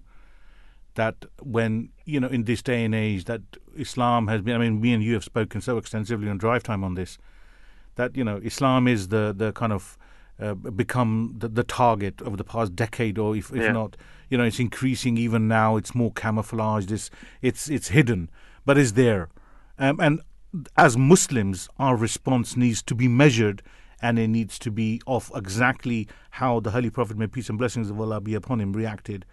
When it must be. It- There's it- no it other has way. to be I, that. I, I'll I'll tell you one thing, and this this has been I when I when I go online. If you go on Twitter Hmm. specifically, the the need for leadership, the need for education, the need for an a, a messiah, a prophet, an imam of the age has never been more more relevant. important, Yeah. more relevant, and more important than it is now. If I look at some of the comments that have been made when when that individual who, who attacked Salman Rushdie, when he was brought in front of the judge and what he said and his behavior and everything, I've I've gone through at least 200 comments, Hmm. and out of those 200 comments under this one picture, I found I think one or two sane comments talking about that being not the response that a Muslim should have. Yeah. The other 198, believe you me, were were were just hyping up the guy. Were just praising him like he has done the most courageous act ever in the history of mankind. It is, it, it, it is one of those times where Muslims are themselves giving ammunition to Yes. to mainstream Yes. media to, to So, come and say, I mean, come and attack us. I think uh, something what, it- what His also says that it's always we we need to look at both sides. We're not saying that Muslims and their actions, um, so-called Muslims and their actions and their behavior, is is something that we we shouldn't look at. Of course, it, it is in, in it's not in line with the teachings of, of, of, of Islam. It's not in line with the teachings of the Holy Prophet, peace and blessings of Allah be upon him, which is giving ammunition to the people who who already have anti-Islamic sentiments. Imam Raza, as always, thank you so much for taking time out this morning and coming on to the Breakfast Show. Have a fantastic day, brother. Peace be with you. And and you, Assalamu alaikum. Walaikum assalam. Walaikum salam. Um, just to wrap up this topic with one line, without a shadow of a doubt, um, I think all of our guests have made it fairly clear um, from an Ahmadiyya Muslim perspective, the attack on Salman Rushdie has and is condemned because it there there is no place in Islam to act in this manner. The only way to respond to the book that was written by Salman Rushdie was to give a measured response, which was done by the Ahmadiyya Muslim community, and a book was written. And we've spoken to the author of that book. We've spoken to we've we've listened to an audio from the time that book was written and for the time when Salman Rushdie attacked Islam and all the other faiths. And uh, we we heard uh, quite conclusively from the fourth caliph of the Ahmadiyya Muslim community, Hazrat Mirza Tahir Ahmed, may Allah have mercy on his soul, of how you know he looked at he looked at this objectively from all angles, and uh, you know we we you know he comprehensively answered all the critics and and all all relevant parts of uh, what uh, was being questioned in respect of Islam. You you're listening to Breakfast Show with myself, uh, brother Asim, and brother uh, Sharif we are going to go on to our next uh. It's called a drive-by. that was that was that was a drive-by segment. Is going to be uh, uh, the next topic is uh, uh, uh, happiness, and it's going to be a drive-by happiness moment. So, um, brother Sharif, define happiness. wow. You know, it, it, Um, you're not allowed to have a meow moment. well, according I, I couldn't get I couldn't get the the, the, the relevant uh, you know the the drive by noise so that's the best I can do. well, you drive an electric car, so yeah, you should have because you don't have that sound effect anymore. so so in a quick way, what's happiness? well, the Oxford Dictionary defines happiness as the state of feeling or showing pleasure. So, although we may think that happiness is a simple thing, it's not so simple because there are so many different layers of happiness. It's very subjective to every individual and to the time and space they're in, mentally, physically, and spiritually.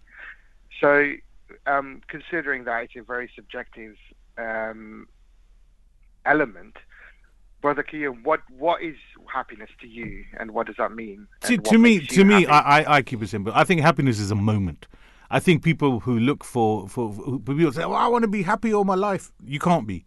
Happiness is a moment, and which people carry with them, and and and they kind of it's it's a support mechanism, um, and and and you know it's it's like a, um, um, to me happiness is a moment which will eventually lead to fulfillment and contentment. Um, and I think that is that is and, and to me happiness is a joke. You know, you got to have a joke. These people have this, and you know, I, I did ask both of you for for for your contribution, uh, and so I'm going to start off. You know, being the old dinosaur, both of you gentlemen. You know, um, I- I'll I'll show you my age. I'll uh, ask you a question. What do you call a fish without an eye?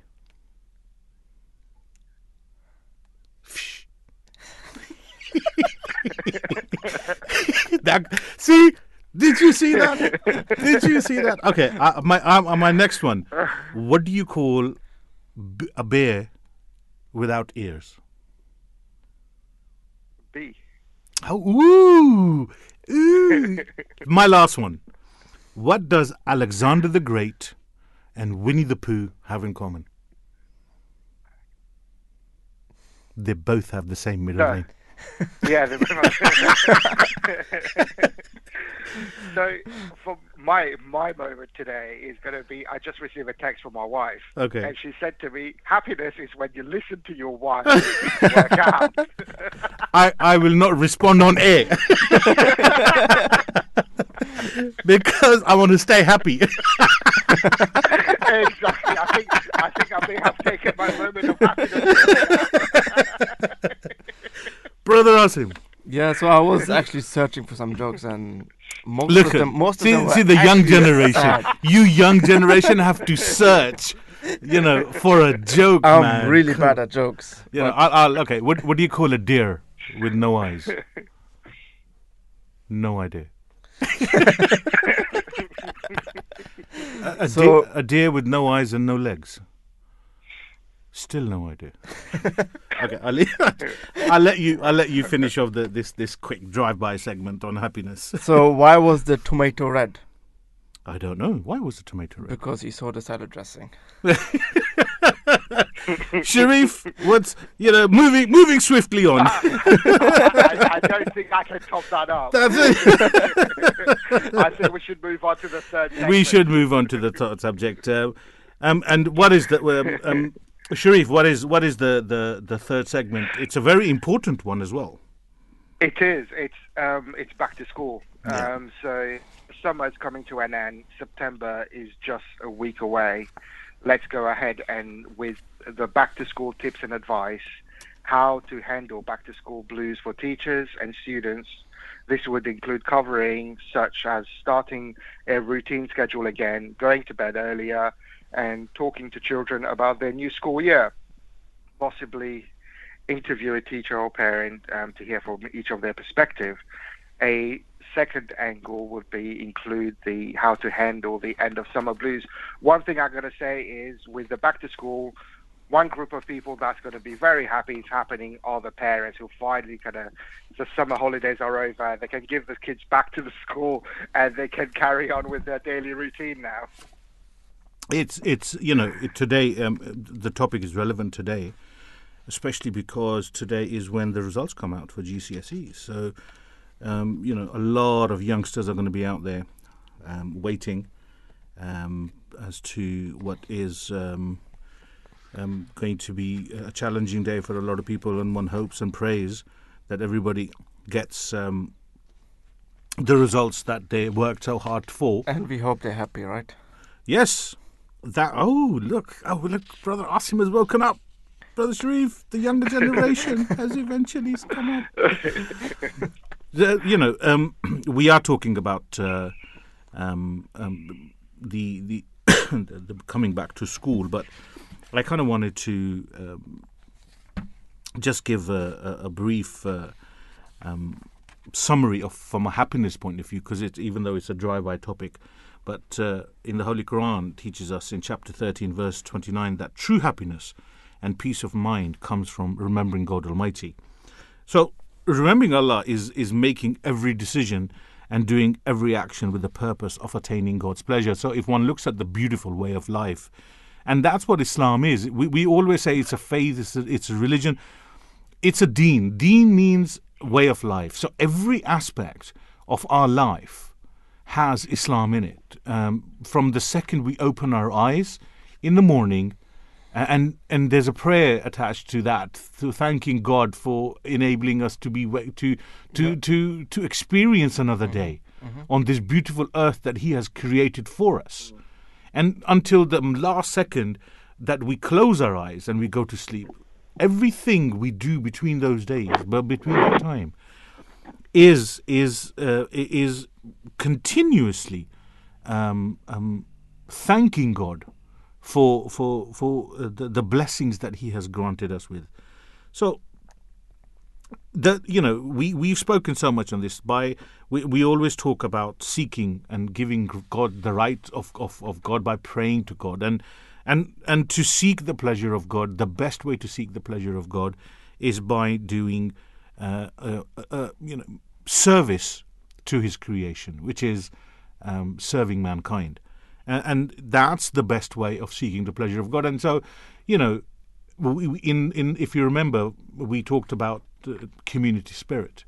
We talked about neighbor being neighbors. We talked about helping each other. We're talking about uh, definitions of how friends they make each other happy. Service, a smile, is a service to make someone feel better. If you to to every act you do, every every step you take in life, uh, if you do it because you are looking to seek the pleasure of God, that is a simple way of putting of what Islam is all about. Is it not, uh, Brother Sharif? I, I completely agree. It's that act of benevolence without um, the reciprocity that's attached to it. It gives us an, a moment of peace and happiness that cannot be um, rivaled by any materialistic, um, worldly um, element. Yeah, but but even I mean, I'm I'm glad you used those words, materialistic, worldly, because even achievement and reward within the world, it's you know it's it's always that notion that people always talk against wealth. Islam says there's nothing wrong with wealth; it's what you do with it. Is is is is that uh, th- that should be questioned, and so you know it's materialism. God said, if you've earned it, live it. But ma- but don't forget the needy. Don't forget to serve the people, and don't ever forget that, that you have attained this position in life because of God Almighty, Absolutely, yeah. and that's the And- key. and it actually goes further than that. Um, I would say that Islam teaches us that by Allah rewarding us with materialistic things and us not using it is actually being um, disrespectful. Yeah, it's a God challenge in and- itself. Yeah, because Allah says um, you should live within your means, and if Allah has blessed you with means to to be able to afford um, luxuries, we should live within that, and also spend in the way of Allah with those with those means, and Now- not be. Sorry, yeah, finish. No, I was going to say, and not be. Um, I'm trying to think of the English word of conduce with it. Um, Miserly, miserly. Yeah, don't be miserly with the wealth that Allah has um, has given you. Now you talked about blessings. Um, kind of gave me a good, uh, you know, segue into what we were discussing, which is going back to school. And education is one of those things.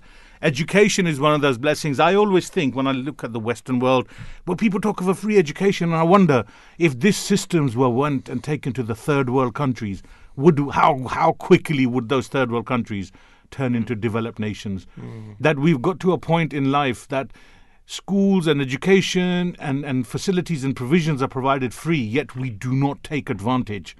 We do we should be having a hundred percent educated population, but we don't. And and that's why back to school and going back to school is so important. And and Brother Sharif earlier talked about um, you know what the gist of, of this story is that summer you know is, is is going to be September is going to be the the time how people and students and teachers and and, uh, um, and you know and staff uh, from schools who service students um, and the education system are going to be going back. Um, and what are the challenges that uh, a lot of uh, um, you know um, a, a lot of uh, these these people are going to be be be, uh, be, experiencing. Um, and in the you know in the Holy Quran, uh, you know it uh, the, Allah the Exal- Allah the Exalted has said. Um, keep up the supplication, Lord, bestow on me an increase of knowledge, which is something we have grown up with. Rabbi zidni ilma Absolutely. is you know it is it is something I don't know of a Muslim who does not not know this. Exactly, yeah. Um, you know, and I'm talking, you know, this is from the the youngest of, of ages. That this is, uh, you know, the prayer that uh, you know, asking God to increase your knowledge um, is something that we recite um, uh, on a, on a daily basis. It becomes part and parcel of, of, of our breathing on a, on a, on a on a daily basis. Um, we, you know, we uh, had uh, the opportunity to interview um, a number of uh, a couple of guests, um, and uh, we uh, did a pre-record with uh, Katharine Strunk, who's profession professor of education policy at Michigan State University, um, and uh, we did this uh, had this discussion. Um, so let's go and listen to what uh, Katharine Strunk had to say on this topic. Right, so I'm delighted to say that I have on the line Katharine Strunk, who is a professor of education policy and the Clifford E. Erickson Distinguished Chair in Education and the faculty director of the Michigan State University Education Policy Innovation Collaborative. Katharine's research examines teacher labor markets, school and district improvement and accountability policies, and efforts to improve student achievement. So, exactly the sort of expert that we need to speak to regarding this topic. Katharine, good afternoon. Thank you for joining us for this pre recording for the Breakfast Show. And welcome to the Voice of Islam Radio. Thank you so much for having me. And first of all, I'd, I'd like to ask you I mean, you know, we know now that school, you know, parents and children alike are, uh, are, are contemplating the return, uh, the start of the school term and the return to school after the summer holidays. Some may be looking forward to it and, and some may not. And my really my first question for you is we know that the pandemic caused significant gaps in learning, and we know that some some uh, education institutions or even at government level, uh, allowances were made in assessment in the assessment methodologies and assessment processes. But essentially, it's hard to dispute that there would have been a gap in learning that was caused by the pandemic.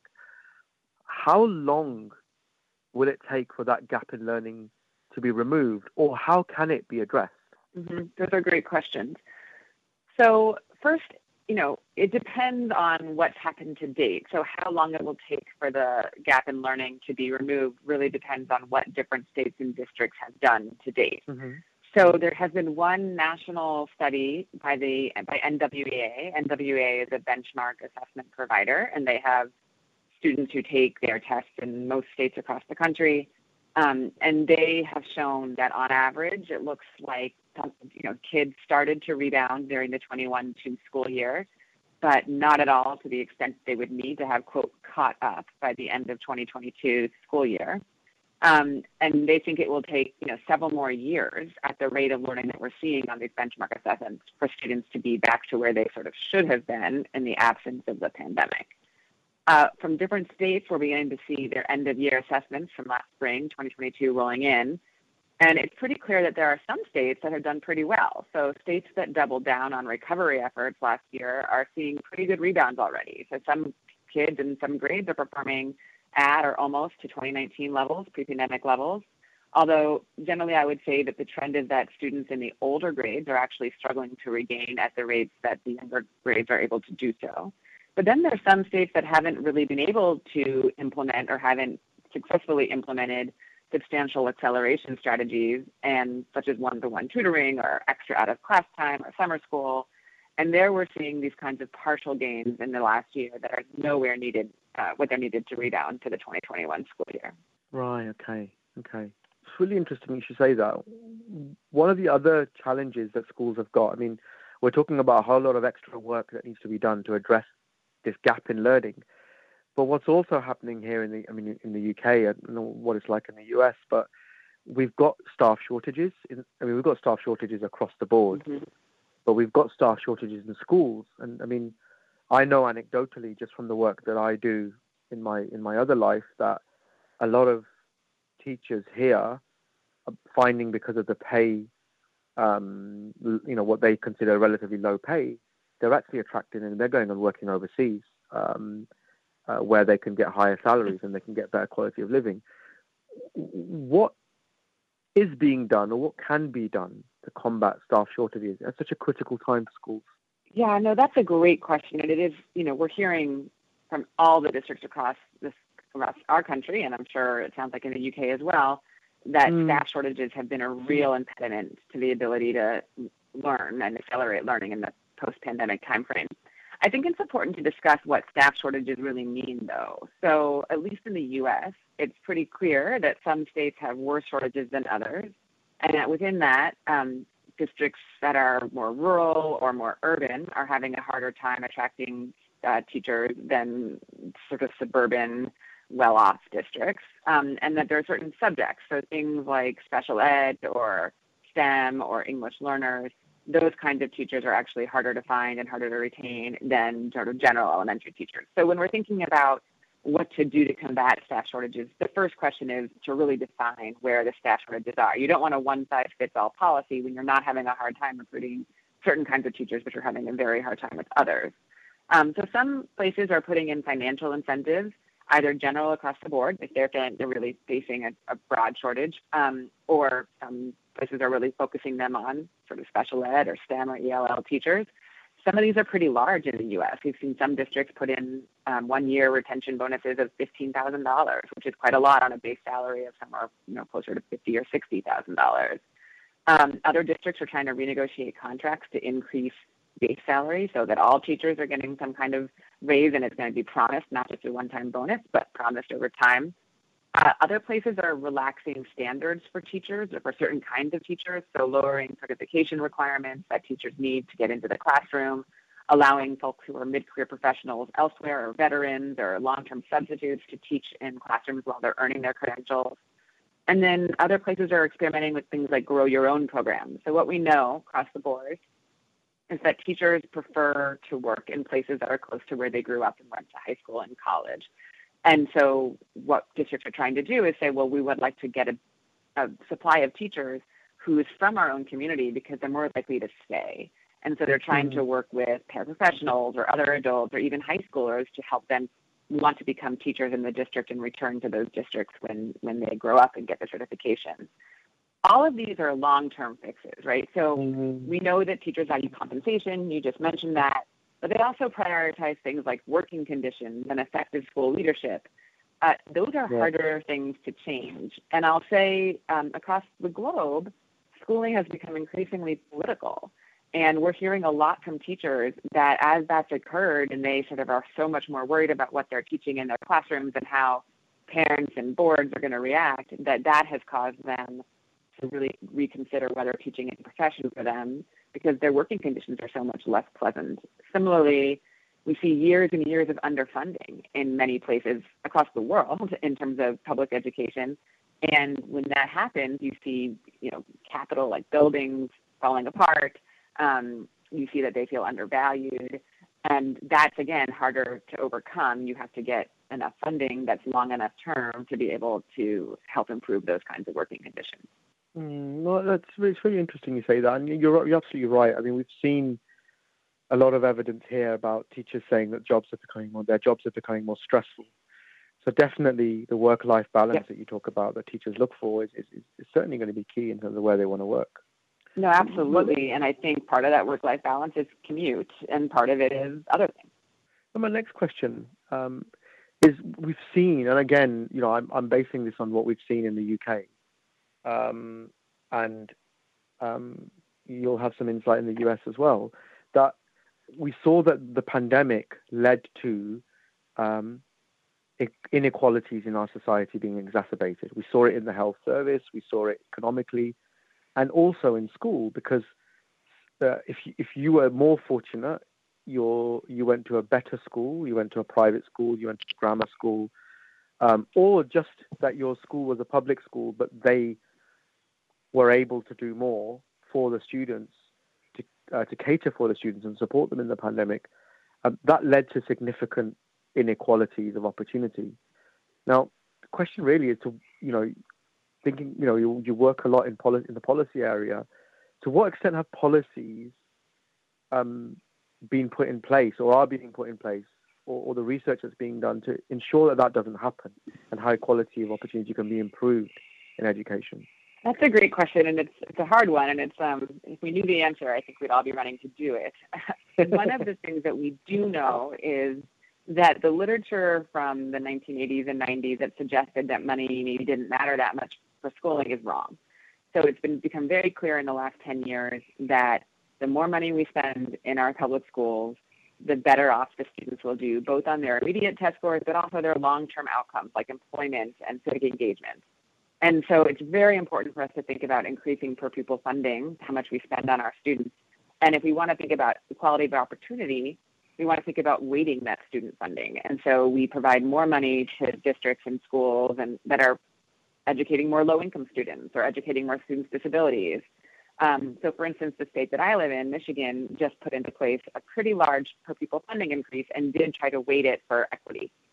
Um, other states and districts and countries are working to target interventions. So, my, it's too expensive to provide maybe one on one tutoring or summer schooling for every student. They are targeting them towards the students who are the farthest behind academically, either before or as a result of the pandemic, or who are the lowest income and therefore don't have the same opportunities that their wealthier peers do. So I think that the big case here that I'm trying to make is we need more for everybody, but we also need to differentiate what we're doing so that we recognize that there are certain students who have been less well served by the systems and need to be prioritized as we implement policies to improve their outcomes. Excellent, excellent. No, I really appreciate it. We don't have all of the answers right now, um, and I really appreciate your insight. And finally, last question. Um, we I mentioned earlier that you know most places across the most countries across the globe, kids are getting ready to go back to school after a long summer break. Um, why is it important for, for, for, for, school pupils to get back into the routine of going to school? And why is that routine important? Yeah. So if you look at any of the literature and you know, early student learning and psychology, what you know is that kids in particular need structure. And unfortunately, the last two plus years have not had that kind of regular structure for students, neither, you know, inside their schools. Kids, you know, schools have taken the brunt of the pandemic in many ways. They've been closed first and opened last. So there hasn't been this sort of normal school structure for a long time and school schedule for a long time. And that has effects on the academics, obviously. You know, they weren't learning as much.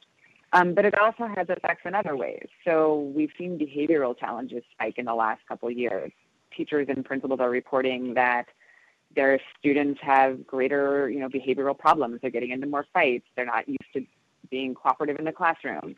Kids weren't around other kids and adults much for the last, especially the first year of the pandemic, but even last year. And they weren't experiencing this normal structure that they need, these rules and norms. So they've, and they've dealt with a lot of trauma, right, during the same time. So what we need right now is for kids to get back into a pattern. We need them to go to school, to actually go to school every day, attend school in a normal way, feel the trust with their teammates and their schoolmates and their teachers and their school leaders, and sort of develop this routine again where they understand and they feel safe so that they can then learn. Uh, a lot of places are really prioritizing social emotional learning in the classroom this year, trying to make sure that students do feel these connections, do remember what it looks like to sort of be part of a larger society. And I think that's going to be very important in terms of creating this routine of going to school as we want kids to then be able to go the next step and catch up on their learning.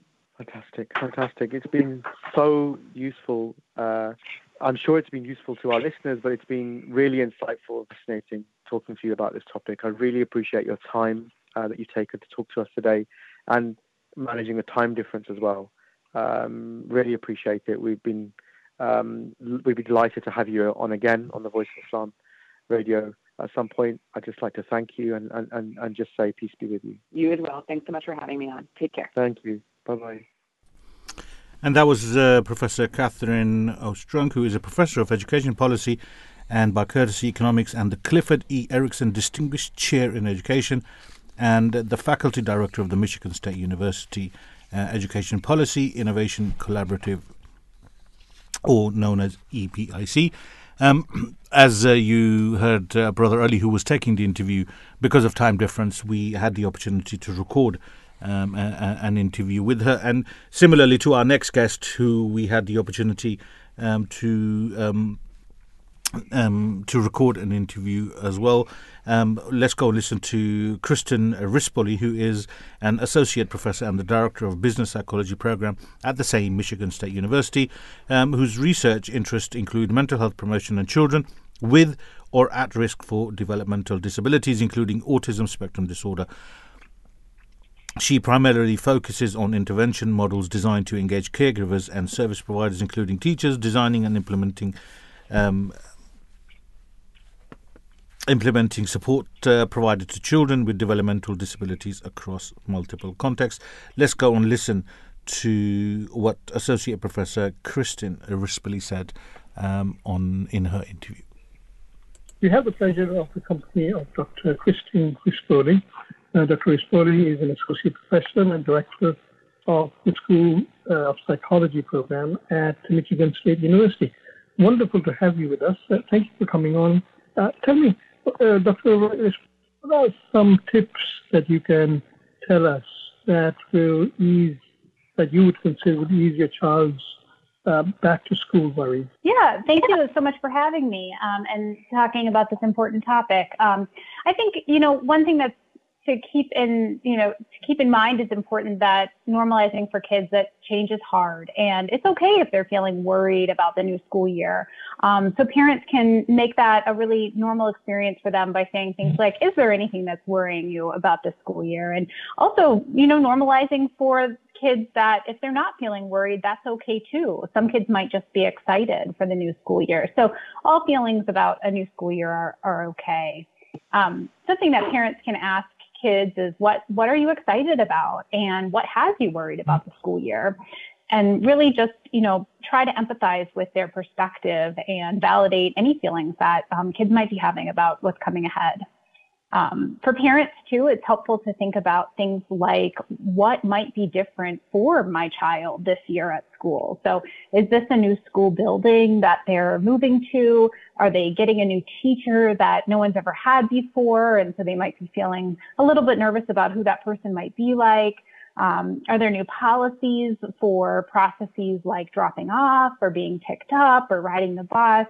Um, you know, are there even new security procedures in place um, to address concerns with school safety? So just, you know, for parents, I think it's important that they're ready to help their child process what changes might be coming ahead for them this year and um, to be understanding about, you know, their child might have questions about why those changes are happening. And so providing those, those answers in a straightforward way and then assuring them that things might be different, but their school is making those changes because they want to make, you know, school a fun place to be that's safe for all kids. Hmm. Uh, would you say that parents need to prompt the children to respond, or do you think that this is something that children would uh, uh, already mention if they are worried about going back to school? Are there any signs? Yeah. Signs for that? Oh, that's a great question. Um, you know, I don't think it's necessary for parents to ask their kids if they're worried about things that are, you know, about going back to school. I think it's it's really helpful though to have just general conversations, you know, to say things mm-hmm. like, "Oh, you know, the school year is coming up and, you know, I'm wondering what you're thinking about the new school year." And that gives um, kids the opportunity to share their feelings, whether they are just really excited and they want to share that excitement, or if they're feeling nervous or worried about mm. something. Okay, no, that's that's fine. I mean, what what are adjustments that can be made by schools to accommodate the fact that we've lost a lot of uh, learning due to the pandemic? And what kind of adjustments do you think uh, should as a result of that? Yeah, that's a great question, and I think that's one question that will be on the minds of many educators across the you know entire uh, globe as we return to school this fall. Um, I think it's for for schools, it's important to think about how they can use the data that they already collect and any other data that could be useful to them to best understand the specifics about what skills or learning um, areas of need the students in their buildings may have, and to really think about targeting their response around those areas of need. Um, certainly, we have some research coming out that confirms that you know there were widespread issues with learning loss and concerns with social emotional functioning for kids, but it would be really hard for schools to address you know all of those concerns at one time. So using data to make um, informed decisions about where supports can be targeted, I think is a really helpful um, method of thinking about it. Um, I think it's important for schools too to think about not only academic or learning skills, but also those social emotional skills that, you know, children also unfortunately lost um, time to develop in the school context in the, you know, during the time when they weren't in that face-to-face learning um, setting. And so thinking about how schools can support mental health difficulties or just you really build social emotional skills is another important thing.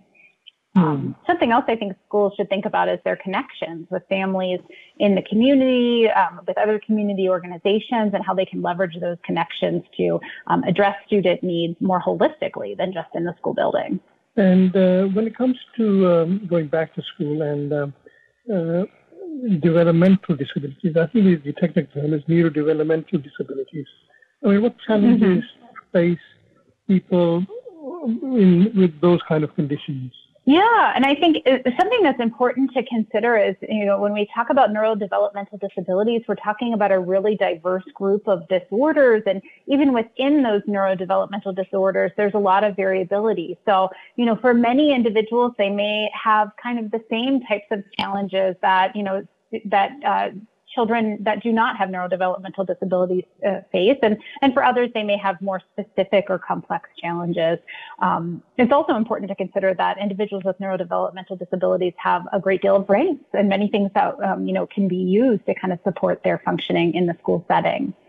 Um, but to kind of get into some specifics, some challenges that individuals with neurodevelopmental disabilities may experience include things um, like the change in routine that comes with going back to school. So at home, you know, it's oftentimes less structured.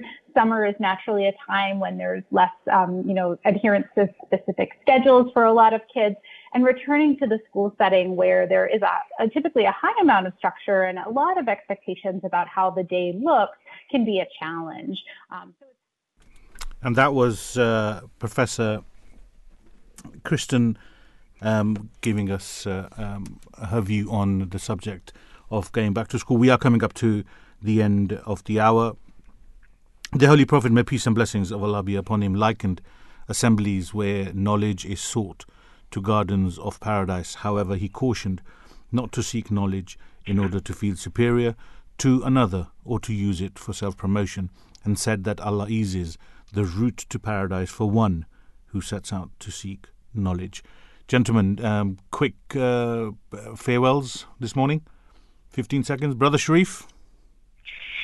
Jazakallah thank you very much for your time and for our listeners this morning. It was a great show.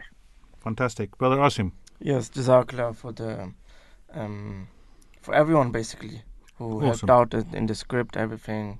Uh, of course, to you, Qayyum and Sharif as well. Wonderful. Um, Jazakallah, thank you. Um, thank you to all of our listeners. Thank you to to both of you gentlemen. Thank you to um, Barira, Kanta, Saleha, uh, Vaki, and Halima, and of course our producer Arif Khan. Thank you to all of you who are listening. Thank you to all of our guests for um, giving time um, to the breakfast show on two important topics. Um, Tomorrow, Brother Valid and Brother Thakir will be back with two interesting topics. Um, and uh, uh, Drive Time will be back later on today at 4 o'clock. Um, please uh, forgive any shortcomings on our part. Please remember us in your prayers. One hopes and prays that, uh, that God assists um, all of us in, in all the challenging times that we have spoken about. Um, and uh, until we meet again, may the peace and blessings of Allah be upon you all.